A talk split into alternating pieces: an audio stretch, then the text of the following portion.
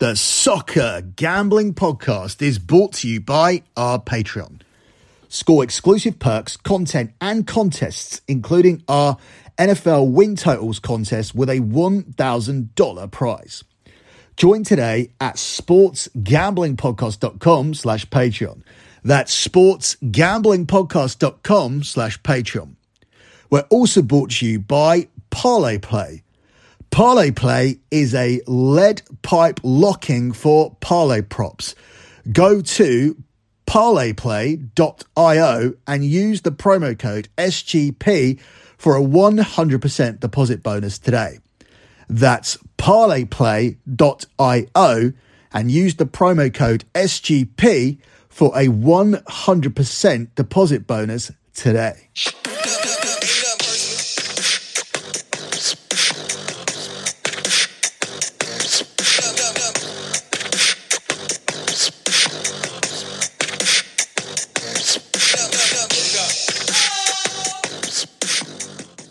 You are listening to the EPL show here on the Soccer Gambling Podcast. You can follow the Soccer Gambling Podcast on Twitter or on X at SGP Soccer. That's at SGP Soccer. The Sports Gambling Podcast Network are at the SGP Network. That's at the SGP Network. And you can also follow my new Twitter account where I talk about all sports at Lock Betting X. That's at Lock Betting X. The pin tweet on that account will always be my P&L spreadsheet from the previous month. I am a legitimate tracked and transparent handicapper. I'm also a sensible handicapper. So you'll never see a five star play, a 10 unit max, a 20 unit whale, a 25 unit play of the year that seems to come out every single week for some reason. I don't do any of that. You can have a look at the type of plays that I do. My spreadsheets are available. I have delivered 122 months in a row of transparent track profit. That means for over a decade, every single month, I have been undefeated. Don't just go by the pin tweet. Once the spreadsheet is done, we replace it with the next month and we move it over to lockbetting.com and you can see all of the other previous spreadsheets. I encourage you to do your research before you sign up for the service. So do your due diligence. Once you're happy, come over to lockbetting.com and it is no better time because it's futures season. Soccer futures are dropping. EPL, La Liga, Bundesliga, Serie A, all the other European leagues, and the NFL is right around the corner. I have a record of 79.8% all time for hitting futures of one unit or over. There is no better way to invest your money. So once you make the call, head over and sign up and make that money on the futures and throughout the rest of the season. So we are just a couple of days away from the start of a brand new EPL season, which begins on Friday. Now, we already dropped one future show. Part one solely looked out the outright winner market, and we did dip into the top four because I did say the main thing I think that would be on the line this season would be second place and a place in the top four because I do feel that Manchester City will be too strong once again unless there is any type of complacency and one of the challenges that I identified hit the ground running. But I do think a lot of these teams are playing for second place. There is a winner without Manchester City market. There's obviously a top four market and a top six market as well. And they are all things that we will be looking at shortly. Before we do, let me let you know that you can also support the Sports Gambling Podcast by going to the Sports Gambling Podcast Patreon. Sign up for the Patreon to get access to exclusive contests, including the NFL win totals contest with a $1,000 first prize. Besides season long contests, they also have weekly contests just for the Patreons, plus a monthly SGP Stories podcast, completely ad free and full of behind the scenes stories from SGPN. There is even a Discord channel just for patrons. Only you can prevent corporate gambling. Do your part and sign up today. Head over to sportsgamblingpodcast.com slash Patreon. That's sportsgamblingpodcast.com slash Patreon. So let's move on to looking at the markets we just discussed. We want to have a look at the top four and we want to have a look at the top six. But before we do that, let's have a look at the winner of the league without Manchester City. Now, obviously, this is going to run in the same order as the league winners market, with the exception of Manchester City not being in it. So this is the Premier League winner without Manchester City. So if you assume Manchester City are going to win the league, like I did on the first part, then this is essentially a market that determines who finishes second. Although, if one of these teams do win the league, then you end up winning the entire bet. So there's no dispute about it. If one of these teams win the league, they've obviously won the league without Manchester City. What's interesting, if Manchester City finished third and one of these teams finish above Manchester City, you lose the bet because somebody would have to finish above your selection, unless your selection is a team that finished first. But I don't think that's going to happen. I think if anybody finishes above Manchester City, Manchester City are going to be second, and one of the other teams who go on some kind of blistering run combined with Manchester City's complacency, will end up being the champions. But let's have a look at the odds here. Arsenal are the favourites, strong favourites as well, at six to four. Liverpool are next in the market at five to two plus two fifty. Manchester United way down here at 7 to 2. You got Chelsea at 15 to 2, Newcastle at 9 to 1, 25 to 1 on Spurs, 40 to 1 on Villa and 40 to 1 on Brighton as well. I'm going to talk about the top four and this market collectively because we're going to be making some very similar points as we talk about some of these things. The top four market sees Man City at 1 to 16, Arsenal at 1 to 3, which is crazy. They've basically got Arsenal automatically in the top four, just simply off the back that off the back of last season where they challenged for the league. Liverpool at eight to fifteen, Man United at four to six minus one fifty, uh, Chelsea at six to four, Newcastle at thirteen to eight. So they've got Chelsea above Newcastle. Newcastle finished in the top four last season, and Chelsea, who finished in the bottom half and have sold a bunch of players. Try and make sense of that. And Nkunku's injured at the start of the season. Uh, Newcastle, as I said, 13 to 8. Tottenham at 7 to 2, Villa at 7 to 1, and Brighton at 15 to 2. So for me, as I talked about on the previous show, Arsenal are being very, very overhyped and overrated by a lot of people and by the books this season. I do find some of their some of their signings baffling.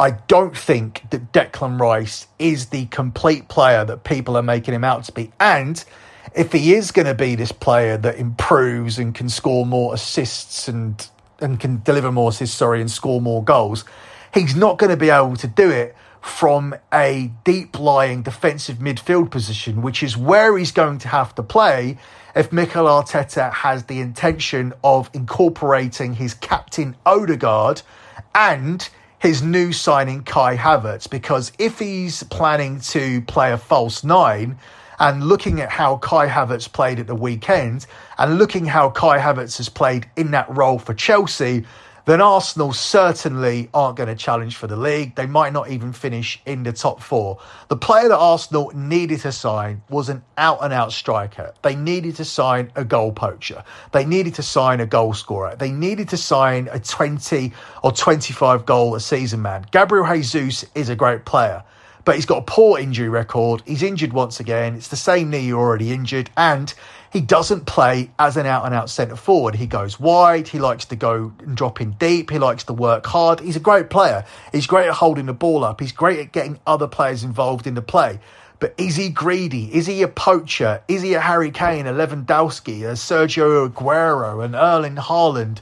These players that just want to do one thing score goals. They're selfish. They're hungry to score goals. They're goal hangers. They are going to grab you those 20, 25 goals a season. Even as a United fan, we don't have that player unless Rasmus Højlund turns out to be that player. I think it's going to be a season too early to see him become that player straight away. But at least we do have players that heavily contribute towards the goal scoring. When Bukayo Saka is likely to be your top goal scorer this season, and he actually isn't priced up as the favourite in the market. It's Gabriel Jesus, who starts the season injured and wasn't the top goal scorer last season when he missed two months of the season, and I don't think he will be again. That for me is a problem for Arsenal. You've signed players that have confused your supporters. Are you now going to play two number eights, which means that your new signing Declan Rice, who is going to be this improved player, is going to be sitting in as a holding midfielder. But if he plays alongside Thomas Partey, then you're going to be implementing Kai Havertz as a false nine, which doesn't work. So Arsenal are obviously going to um, terrorise teams in the bottom half of the table at the Emirates, but they've always been able to do that. Arsenal have an incredible record of winning games at odds of under minus 200 at home. That's what Arsenal do. Whenever they are a short price favourite at the Emirates, they win those games, but they've notoriously had a poor away record and they haven't done much against teams in and around them at the top of the table. So, I believe firmly that last season was an anomaly. I believe that Arsenal caught a lot of teams in transition or having bad seasons. Tottenham were awful. Chelsea were absolutely awful. Liverpool massively underachieved. Manchester United were in transition under Erik Ten Hag, yet still managed to finish in the top four. Newcastle are transitioning under Eddie Howe. They're at the very start of their project and they managed to get into the top four. That's how poor Chelsea, Liverpool, and Tottenham were that they allowed Newcastle and Manchester United, teams at the beginning of their projects, to get into the top four. Those two teams are going to improve. Are Arsenal going to improve with this signing? Those two teams below, Newcastle and Manchester United, are not under the same pressure as Arsenal. Could Newcastle drop out of the top four and Eddie Howe to still keep his job? I don't think so. I, I think that there is an element of pressure, at least on the manager, but I don't think it's coming from the supporters. I think it will come from the owners, but that's not a guarantee. So far, they've been massively supportive. Can Manchester United drop out of the top four? No, they can't. I think that could have big consequences for Erik Ten Hag. It depends how Manchester United fare in other competitions. If they can win a trophy alongside it, if Newcastle could drop out of the top four, win a trophy alongside it, perhaps the managers can keep their job. Mikel Arteta cannot drop out of the top four. He will be gone. The expectation at Arsenal is so high, not only to finish in the top four, which they think is an automatic, and so do the books, pricing him up as a one to three favourite, that he will automatically be gone. The owners have now given him everything he wanted. He's the one who wanted Havertz. He's the one who wanted Declan Rice for an astronomical amount of money. He's also got Timber as cover at the back, which I personally think is the most sensible signing that Arsenal have made this summer. They're now looking at getting David Raya in on loan so that's going to create competition for Aaron Ramsey, which is actually going to create pressure for Aaron Ramsey, which I don't think is a good thing to have these so called two first choice goalkeepers competing against each other. One obviously being better with his feet, the other being the established goalkeeper at Arsenal who all the players like. So everything about Arsenal to me says confusion. And as I said on the previous show, there isn't too much difference to me when you're looking at the first 11 for Manchester United, Arsenal, and Liverpool.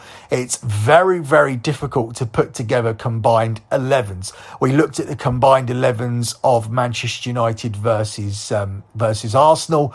We also looked at the combined 11s of Arsenal and Liverpool. And I think if you look at the combined 11s of all three, you'd have players from all of the teams. If you're looking at Liverpool, you'd probably bring in bring in Mo Salah, you'd take Alisson as your goalkeeper, and you take Van Dijk as an automatic. When you're looking at Manchester United, you would find room for Bruno Fernandes and Casemiro and Rafa Varane and Marcus Rashford. When you're looking at Arsenal, you would find room for Bukayo Saka. You'd probably find room to squeeze in Martin Odegaard, but you wouldn't find in find much room for anyone in their backline. Maybe Saliba a push, but again. I think the back line out of all those three teams, the best two defenders are Varane and Van Dijk, and they have been for years. So while Saliba is a good and up and coming player, and he did make a significant difference Arsenal when they lost him last season, he isn't in the same echelon as those two players at the moment. This is still a very young team, and I believe they had their chance last season. I don't believe that Arsenal are going to fare any better.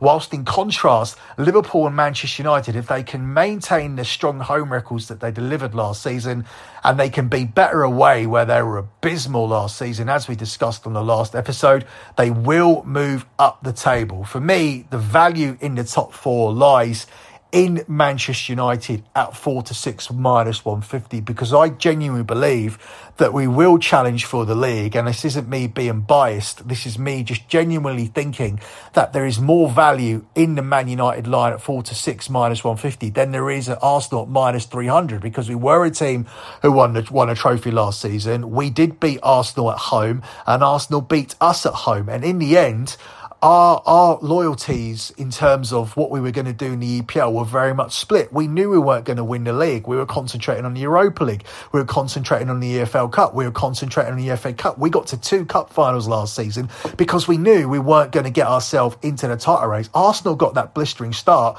We started essentially on minus six points by starting with losses at home to Brighton and away to Brentford. Our title race was over after two games. It was a miracle that we got back into the Champions League positions. Give six more points to Man United at the start of the season, and we're only eight points behind Manchester City. And if you look at that abysmal away record, and if you can add eight more points there, then suddenly Manchester United turn into title contenders. And I do believe that the new signings can make us that with Onana giving us that extra man on the pitch because that's what he's going to be. He's going to be playing well up the field. He's going to give you a ball over the top to very, very quick attackers. When you're looking at Garnacho, Antony Rashford, and Rasmus Højlund, I don't think Sancho's got too much pace. It's going to be a very difficult season for him if Manchester United are stylistically playing that way. But Manchester United are going to be a far quicker team that push far higher up the press push far higher up the pitch and look to press a lot higher up at the pitch and win the ball a lot higher up the pitch as well. That's what Mason Mount's been signed to do. Mason Mount is in the top 2% of players who retrieve possession back in his own half, in contrast to Christian Eriksen, who is in the bottom 1%. That's why he's signed him. There's a logic to every single signing. If we've got a player like Onana who's going to play balls over the top, we've also got ball players in Casemiro and Bruno who also give you that out outlet and we have the pace to run those balls down, which in turn is going to make Manchester United a team with a lot of options and is going to make Manchester United very, very dangerous on the counter attack. So I'm very happy with the team. I'm happy with the balance. There's a lot of pace up front. There may not be the elite finishers that other clubs have. Mo Salah is an elite finisher who's going to get you 25 or 30 goals. Harry Kane is an elite finisher. Erling Haaland is an elite finisher. Manchester United are lacking that still as things stand, but so are Arsenal. So are Arsenal, this very much hyped up title contender who are supposed to automatically challenge for the league once again.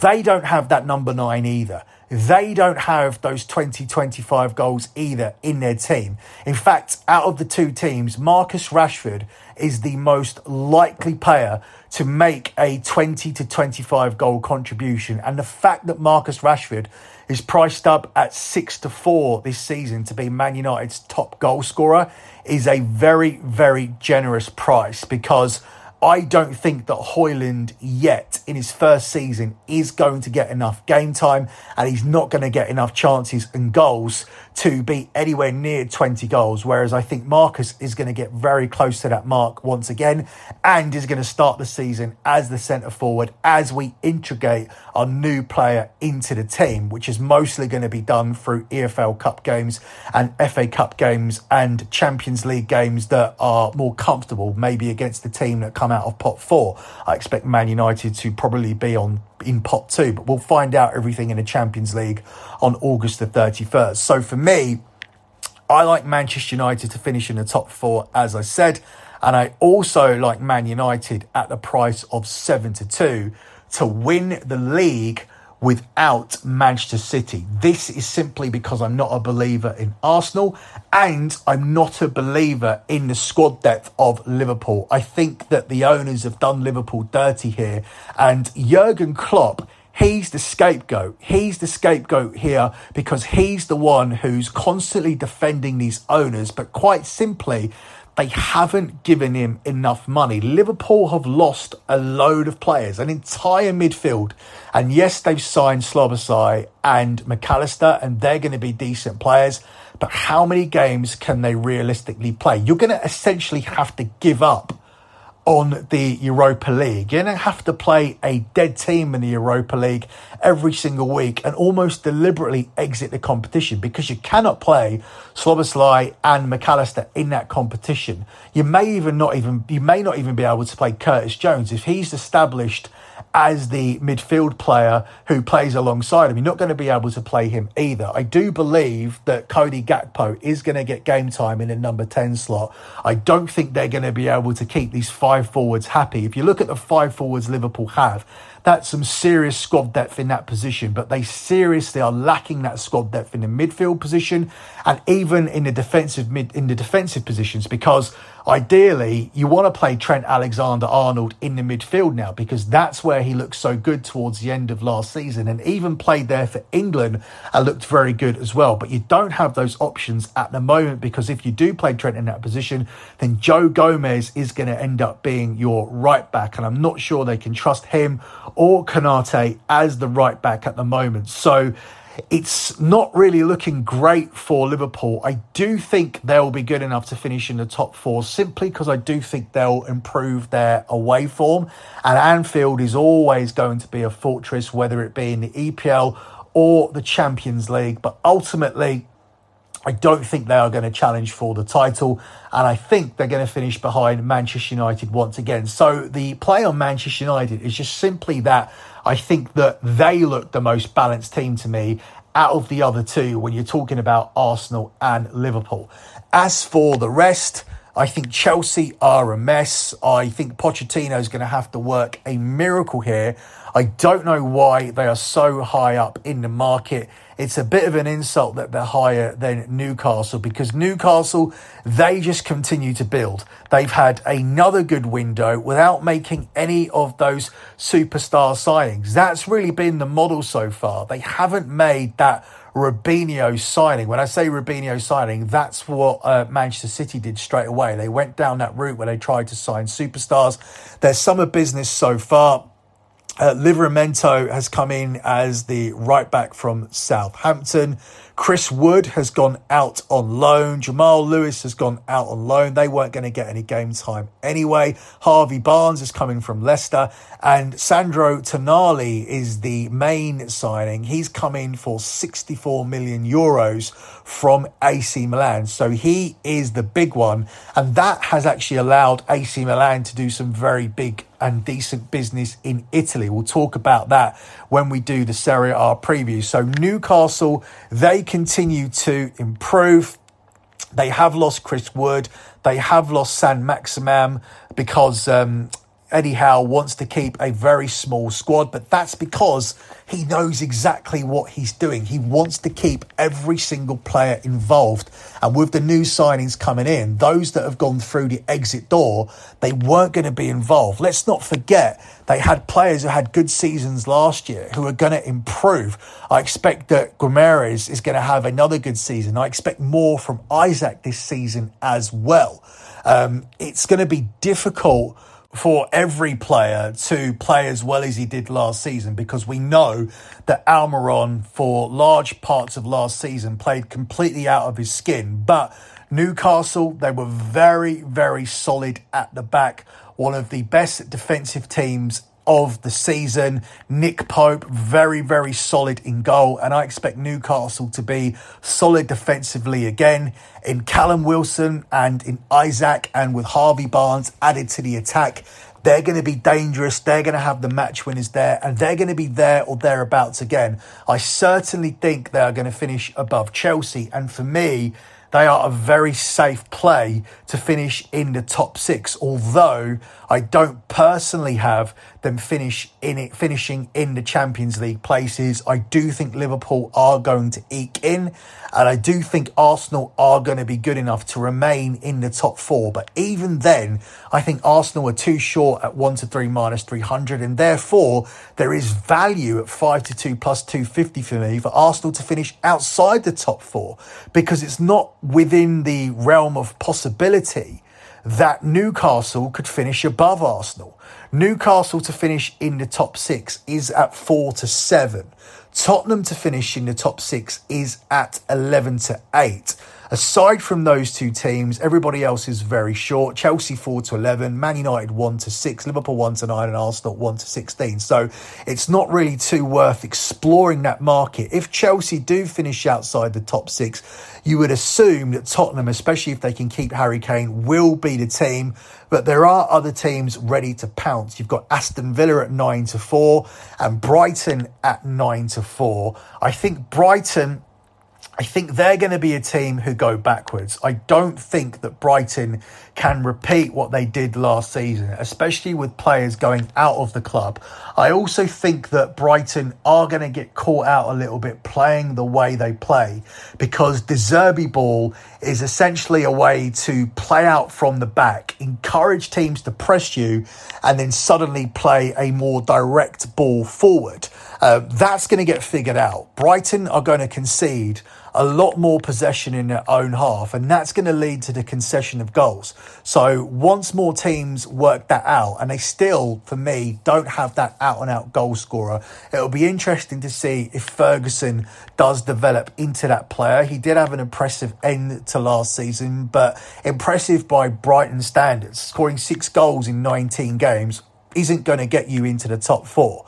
So for me, I do believe they're going to regress, and there is some decent value on Aston Villa to finish above Brighton because there is a market in terms of who finishes above who. And uh, I do like Aston Villa to have a better season than Brighton. And for me, they are the outsiders to finish into the in the top six, but they would have to finish above Chelsea and they would have to finish above Tottenham. But they have done some serious business this summer. There has been some significant investment by Aston Villa. When you're looking at Moussa Diaby coming in for 55 million euros from Bayer Leverkusen, Pau Torres, a player who would fit into any squad in the top four. I would love him at Manchester United. He would be automatically on number three. He'd be a replacement for Harry Maguire. He would jump the line ahead of Victor Lindelof. If there was any kind of injury to Martinez or Varane, who's injured all the time, I'd be happy to have Pau Torres going in. And we don't even know the status of Martinez. He's back, but he had a serious injury at the end of last season. How do we know that he's not going to have some sort of relapse or some sort of issues with that. So we do need to sign another centre back at United with Maguire likely to go to West Ham. I would prefer to have Eric Bailly over over Maguire. In fact, if Bailly's fit, he's probably ahead of Lindelof for me, but we'll see what Erik Ten Hag does. But Pau Torres would be great for United. He would get into the Liverpool team. I think he would play ahead of Matip alongside Van Dijk. So that's an incredible signing for Aston Villa, who, as I said, have done some very, very solid business. Tielemans coming in from Leicester as well, and they could be genuine outsiders for the top six this season. Up next, we are going to move on to talking about the relegation race, and we are also going to discuss who could possibly challenge Erling Haaland for the Golden Boot next season.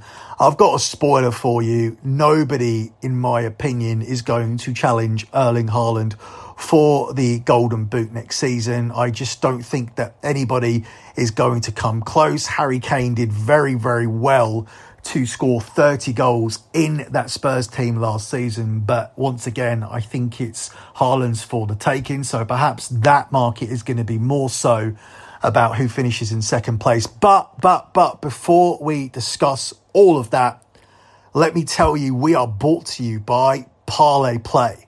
Parlay Play is a great way to get down on your favourite parlayed player props. Football season is right around the corner, and Parlay Play will have all your favourite plot props. Parlay Play is available in a ton of states, including California and Texas. Plus, our good friends up north, Parlay Play is available in a bunch of provinces in Canada. And when you sign up with our code, you'll get a sweet bonus to get started head over to Parlay, Parlay Play, easy for me to say, parlayplay.io and use the promo code SGP for a 100% deposit bonus up to $100. That's Parlay Play, one word, .io and the promo code SGP. So moving on with the show, as we were already almost talking about it, we'll look at the top goal scorer market next, where Erling Haaland is the strong favourite to win it once again. To be honest with you, I think there is actually value in the line. Erling Haaland is the 4 to 5 minus 125 favourite. This is a player who scored 36 goals last season. This is a player who was taken off a lot of the time. He was a player who was taken off just shy of hat tricks on multiple occasions. So he could have actually scored more goals if Manchester City weren't challenging on all fronts. But that was the situation. And Erling Haaland only, and I say only, managed to finish on 36. If he can stay fit again this season, which he did a good job of staying fit last season because he managed to play 35 league games and scored 36 goals with eight assists if he can stay as fit as he did last season, there's absolutely no reason why he can't get to 36 or past 36 this season. So for me, that is a number that isn't going to be surpassed by any of the other players. Therefore, there is value on Haaland at 45 minus 125. The rest of the market has Harry Kane at 7 to 1. Mo Salah 8 to 1, Darwin Nunez at 16 to 1, Marcus Rashford at 16 to 1, Alexander Isak at 25 to 1. You have Gakpo at 28, Gabriel Jesus at 28, Nicolas Jackson, Chelsea's new signing at 28 to 1. He's going to score goals but I don't think he's going to be the top goal scorer. Heung-min Son, 33 to 1. Ollie Watkins, 33 to 1. Man United's new signing, Rasmus Højlund, 33 to 1. Bukayo Saka at 40. Callum Wilson at 40. Evan Ferguson at 40. Julian Alvarez at 40. Mitrovic at 50 to 1. I think he's moving on. Jota at 50 to 1. De Bruyne at 50 to 1. Luis Diaz 50 to 1. Uh, Sterling 50 to 1. Richarlison 50 to 1, who did score a single Premier, goal, Premier League goal last season. And everybody else is 66 to 1 or bigger. Um, this is just a case of who I think finishes in second spot. And um, I think if you're looking for an interest in goal scorers for next season, there are other ways you can get involved. If you look around and look around hard, you may be able to find a book that has top goal scorer without Haaland, much like you have um, the league without Manchester City because that's how ridiculous it's gone. And Haaland's price to be top goal scorer is actually completely parallel with Manchester City's price to win the league. In fact, you could parlay the two things together. You can do a league winner and top goal scorer combination. That's actually widely available.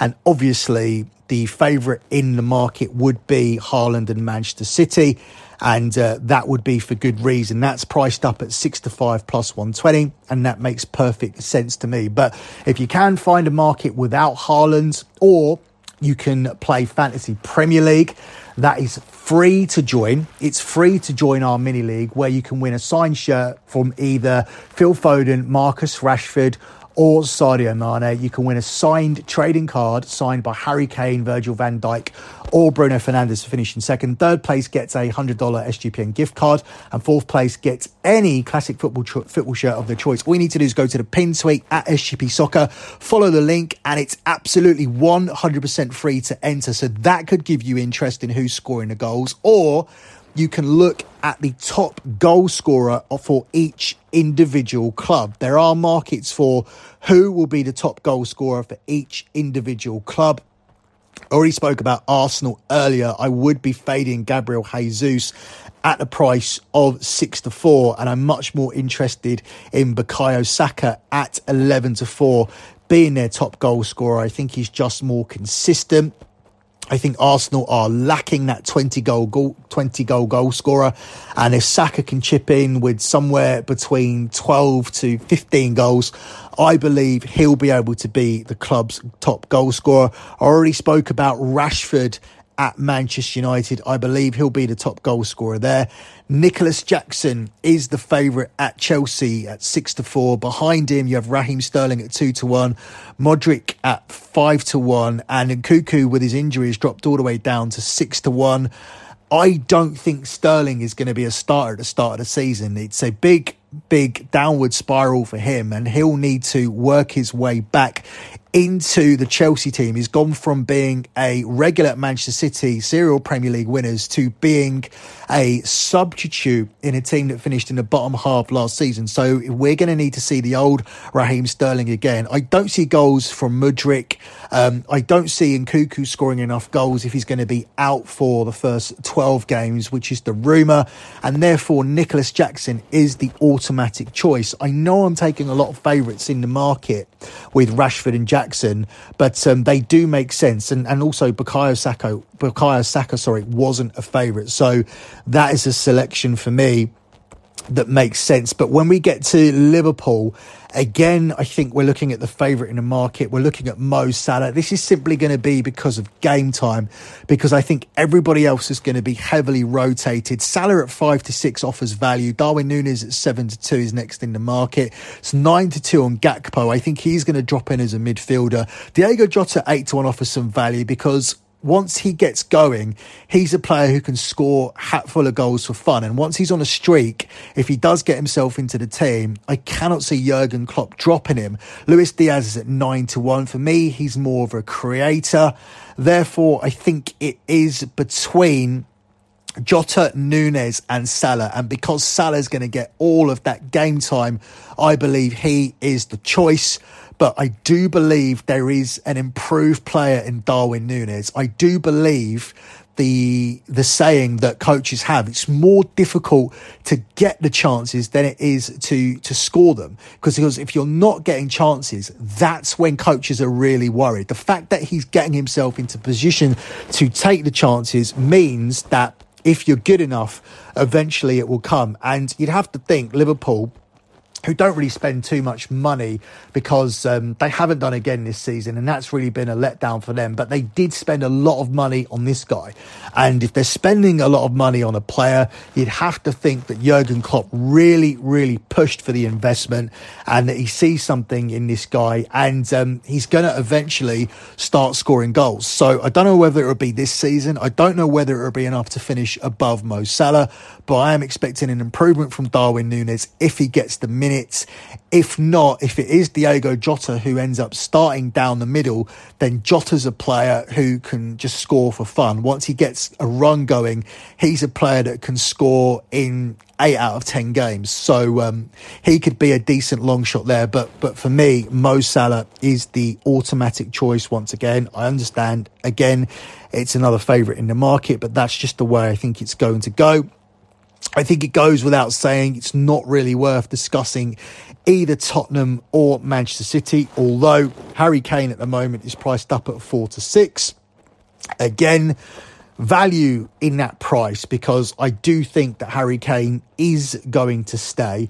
I believe that he said himself he wanted the move sorted before the start of the season, and the season starts on Saturday. We're recording this on Wednesday, and as things stand, Tottenham have not accepted Bayern Munich's final, final offer. The first final offer was on Friday, and now we're at the final, final offer that still hasn't triggered the 100 million that Daniel Levy's asking for. It's at 94 million at the moment. I'm not sure if there's going to be another offer before Saturday, but ultimately I see Kane staying at Tottenham and being the top goal scorer again. And as I see Erling Haaland as the top goal scorer in the league, it's not worth looking at him as the top goal scorer at Manchester City, where if you're interested, he is the 1 to 8 minus 800 favourite to be City's top scorer. Finally, we move on to relegation. This will be the final market that we cover here on the show. And Luton Town are the favourites to go down at the price of 4 to 11. You then have Sheffield United at 4 to 6. Now, this price has actually shortened Sheffield United were originally priced up at 4 to 5 minus 125.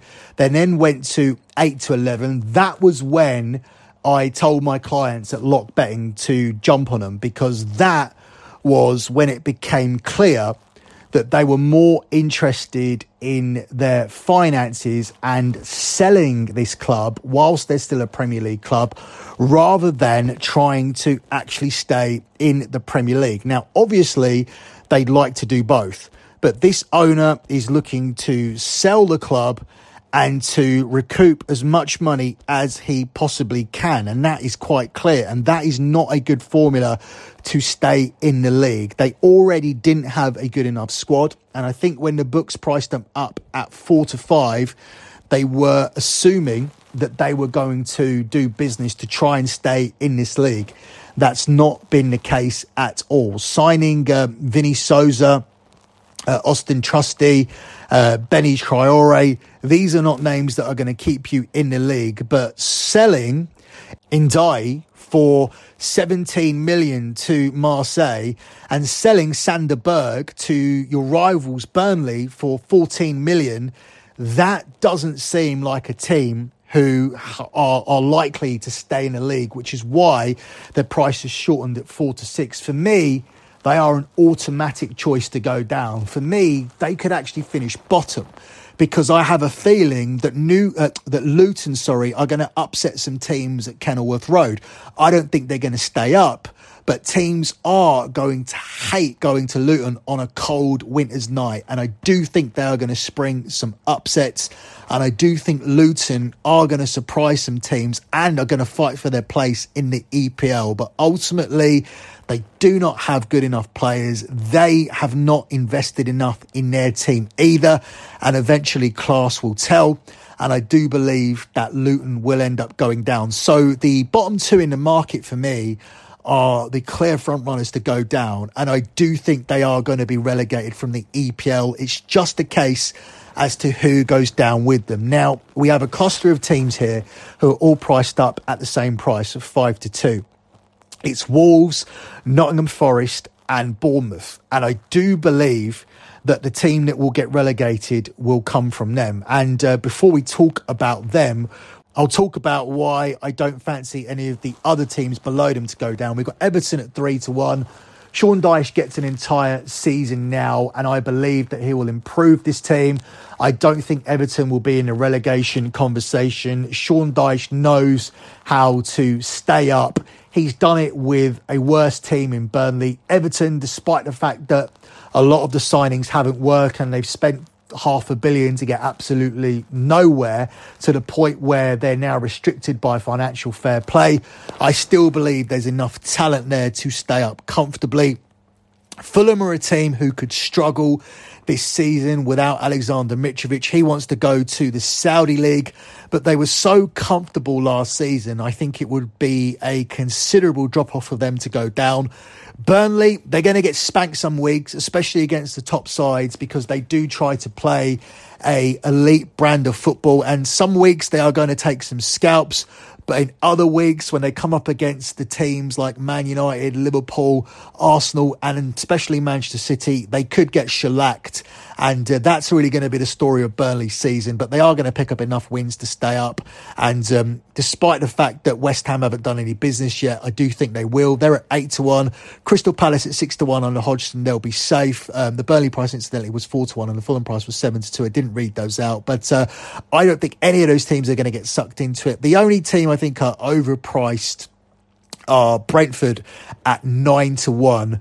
I don't believe that they are going to be as strong this season. I think they're really going to suffer without Ivan Toney. They've also lost their goalkeeper, David Raya, so they haven't done significant business in this transfer window. They've mainly focused in trying to sign Brennan Johnson from Nottingham Forest. And if Nottingham Forest do lose him, that's going to be a big negative for them.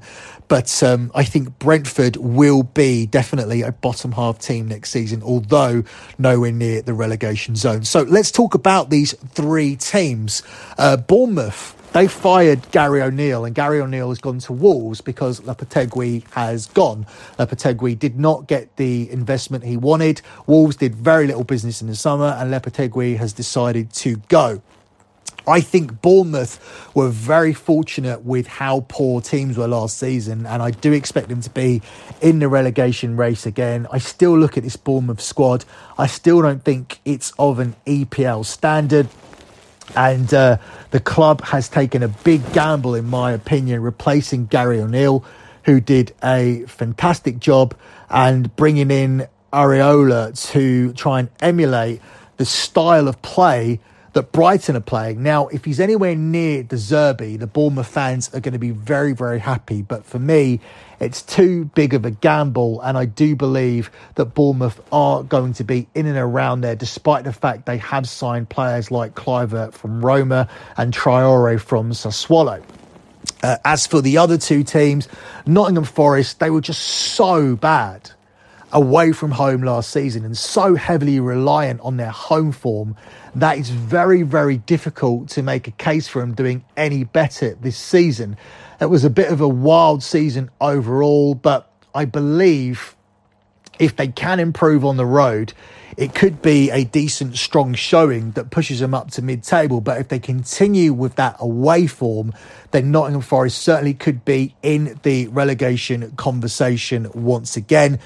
I don't think that they will be. I think it's going to be between Bournemouth and Wolves, but I certainly don't think that they are guaranteed to be as safe as the other teams when you're looking at the likes of an Everton, a Fulham, a Burnley, a Crystal Palace, or a West Ham, or even a Brentford. So the team that I think will go down out of this group of teams priced at 5 to 2 plus 250 is Wolves. They are doing all of the things that you do when you get relegated. They've let Traore go on a free. They've sold Raul Jimenez to Fulham, who I assume will be the replacement for Mitrovic. And they were already the lowest goal scorers in the EPL last season. The fact that they survived last season with the number of goals that they scored was actually a miracle. And they've done absolutely nothing in the transfer window to remedy that. So I don't see Wolves scoring much more, if any more, than the 31 goals they scored last season. They were solid defensively, only conceding 58 in the end. But they finished with a minus 27 goal difference. And normally, that's a type of goal difference that gets you relegated. And the Wolves team that come into this season are worse than the team that come in to last season. They've lost Neves to Saudi. Costa's gone. Uh, as I mentioned, Traore's gone. Coady's gone. João Moutinho's been released. That's a lot of very, very good players. So for me, Wolves will be the team who join the newly promoted sides of Luton and Sheffield United in going down this season. But Sheffield United are my red hot tip to be the team that not only go down, but who actually finish bottom of the table this season. And it would be deserved as well, given their approach to the season. So I'm going to close out this show with two locks because I didn't give any out on the first show. But my first lock is going to be the one we just spoke about, Sheffield United to go down. You missed out on the 8 to 11, but we'll still take the 4 to 6 minus 150. I still think there's value on that line. They are doing absolutely everything they shouldn't do to survive in the EPL this season. And my second lock is going to be for Erling Haaland to be the top goal scorer in the Premier League. For me, this is an automatic selection. He scored 36 goals last season, and barring an injury, I see absolutely no reason why he would not deliver a similar return. And a similar return anywhere above 30, in fact, will make Erling Haaland the top goal scorer once again. He's an automatic for your fantasy teams. I believe he's been picked by over 80% of fantasy managers already. And for me, he's virtually a guarantee to finish the top goal scorer once again. So your locks here for the show are Sheffield United to be relegated and Erling Haaland to be the top goal scorer. Now, there will be an additional lock on Bet MUFC for the EPL. The MUFC preview, the Bet MUFC preview for Manchester United's upcoming season will be released on Saturday. Before Saturday, you are going to get the match day one episode of the EPL show and you are also going to get a La Liga futures preview and a preview of the Women's World Cup quarterfinals. Until then, good luck with all your bets as always, and thanks for listening.